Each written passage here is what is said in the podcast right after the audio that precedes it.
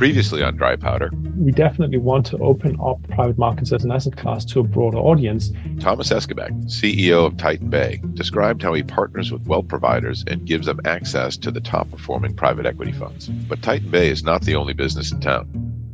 In recent years, we've seen a proliferation of digital platforms for private assets. And there is an explosion really going on now of private asset class opportunities that folks really want access to. Now, what a lot of people are calling the democratization of private assets is not going to be without challenges.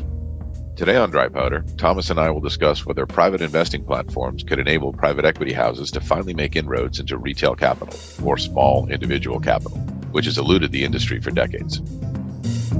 I'm Hugh MacArthur, head of Bain's Global Private Equity Practice, and this is Dry Powder.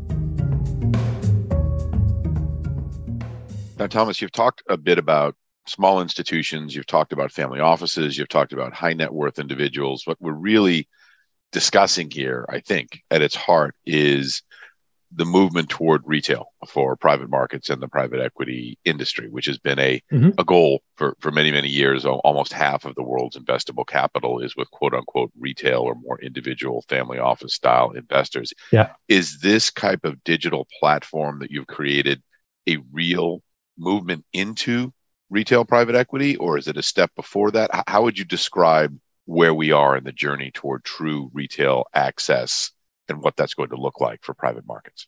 It's a very interesting question. And I actually think there are quite big regional differences. So we are headquartered in London, and my priority focus right now is covering all of Europe. We do have investors from the Americas as well. We have investors from uh, Asia Pacific. We have investors from the Middle East as well. And right now, our belief is that it's held by the regulators as probably it should be, um, i.e., the regulators are setting the limit for who can make investments into this asset class. What we are trying to do is to help enable a broader group of investors invest in the asset class, but in a thoughtful and considered way. And the reason for that is, is very, very simple. The regulators are there to protect, in particular, the retail investors, and they are progressing cautiously in this space. What we want to do, and we are actually engaging the regulators both at a European level and, and beyond, is to show them that this can be done in a way that is still protecting of the investors and, and, thoughtful for the investors. Fundamentally, we believe that there is a trend towards private markets, that private markets and, and private equity in particular is a very interesting asset class for these types of investors. And if you do it thoughtfully, the returns and the potential outweigh the, the, the risk that you can see. Yes, I can certainly see why from a GP perspective, you'd be very interested in these types of investors because the pools of capital in aggregate are, are quite large. But talk yeah. a little bit more about the forces that are making these quote unquote retail investors, if I can just use that blanket term to call them that, yeah. interested in the private markets? What, what are the forces that are kind of nudging them towards saying, hey, take a look at some of these funds, some of these asset classes that you might not be as knowledgeable about because they're interesting for your overall portfolio? Well, why? Why would that be? Mm-hmm. I cannot claim to be a macroeconomic expert, um, but I think some of the trends that we have been seeing over the last few years, there have been an increasing trend towards private markets and for smaller and smaller investors who want to get into private markets. I've read some, some data recently that the number of listed companies in the US, for example, had gone from 5,500 to 4,000 over the last 15 years. You see companies staying private much longer, and you see a lot of the growth happening in the companies that are private. And that means that as an investor, in particular as a smaller investor, if you do not have exposure to private markets, you're missing out on a large part of the growth opportunities that are out there. So I think that's the overall uh, shift that's driving the focus of private markets. Yeah, it's an it's an interesting macro stew when you think about it. Your point about even some of the largest economies like the United States having more thinly traded public equity opportunities uh, is reflected in many different economies around the world. And as we know, for well over a decade, the credit markets have been very challenged from a yield perspective for investors. And so, yeah. to, to some extent, this the question is being asked, you know, where do I go to actually get real access deeply into different opportunities, investment styles, industries, subsectors? The, that's not as easy a question to answer as it was perhaps 15 or 20 years ago for a smart investor who has the ability to, to put money to work and just looking for ideas, yeah. really, to put money to work. And I think a big part of it is also showing the regulators that this can be done in a responsible way, in a way that is in line with the investor's interest and not just about selling stuff, but actually giving the investors real opportunities for real returns. See, to me, that's a really critical issue, Thomas. I mean, the two things that come up when you talk about private market access for individuals are number one, liquidity, because uh, mm-hmm. typically you don't have a lot of liquidity in mm-hmm. private markets, and number two, uh, or you can order them any which way you want to order them. Number two, the regulatory uh, yes. I- issue about how do we make sure that this is all sort of as it would be with the public markets or close enough that we can all trust the system.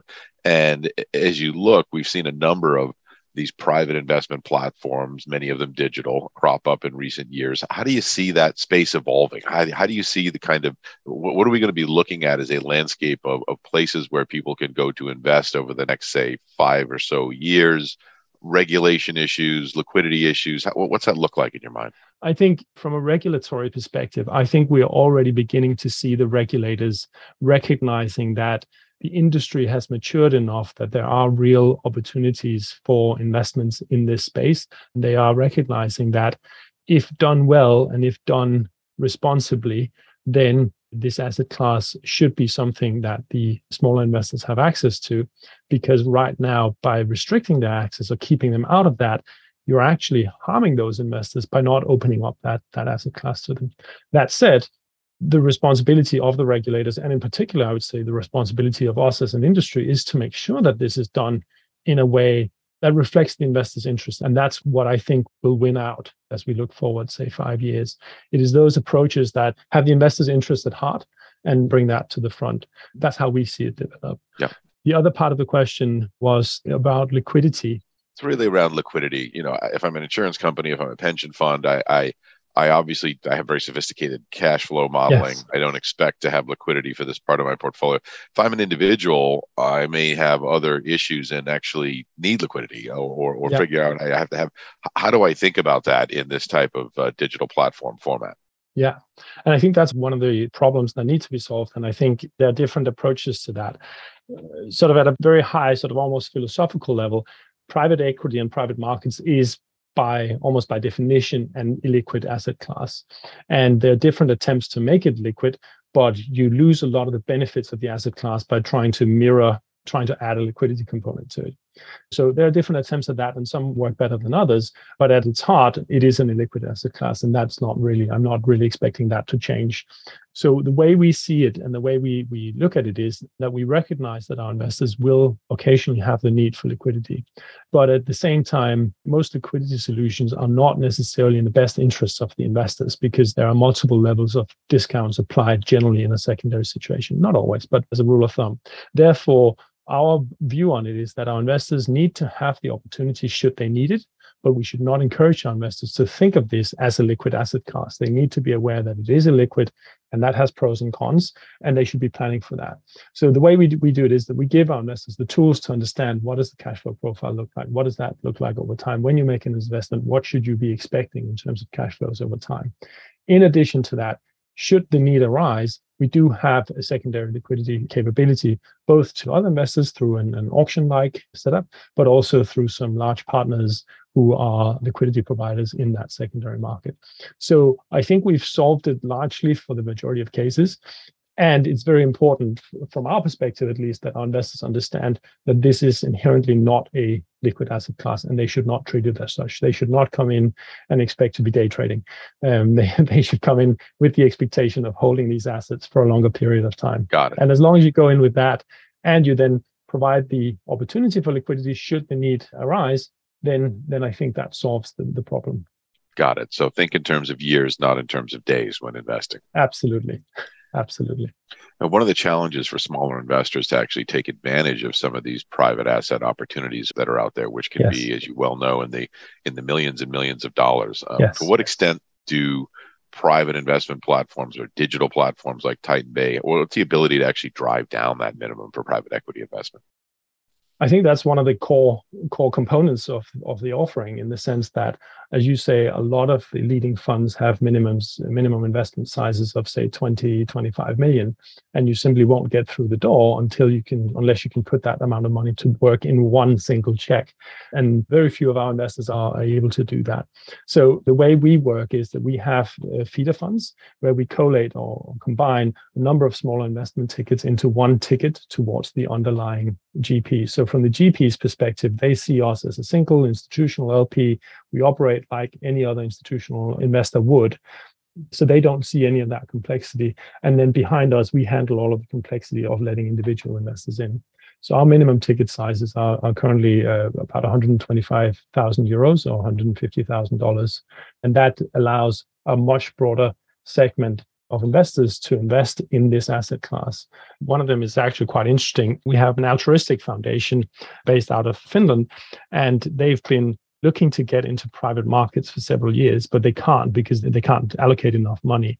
And given the investment minimums we talked about previously of, say, 20 million per fund, you need 10, 15 funds, you end up with quite large numbers, and they can't meet that.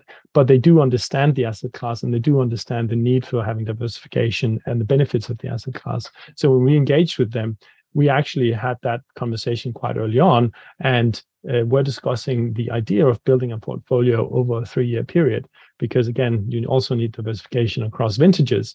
So what we've been doing with them over the last almost two years now is building up that portfolio across different strategies different geographies different sectors and industries different currencies and now also different vintages so that they have that diversified portfolio. And that's a very exciting process because it's a prime example of the types of investors who really understand and benefit from this asset class, but also understand the complexities and the need to have that diversification. And we're very excited to see them now grow into the point where they're beginning to to see sort of early early signs of uh, funds coming back out again and then building towards that stable portfolio that they are that they're looking to build.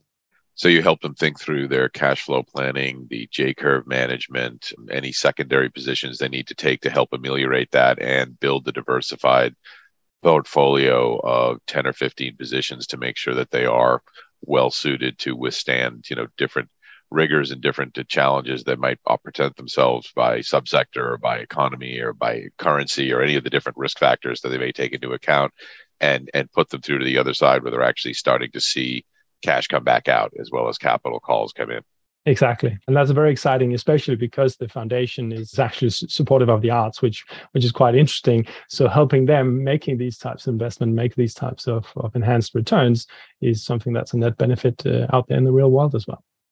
I think private equity fueled humanities is a wonderful place to be. Agreed.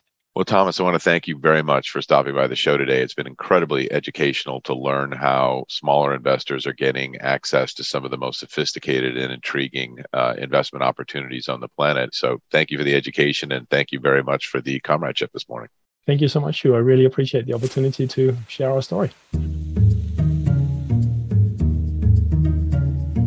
I'm Hugh MacArthur. Thank you for listening.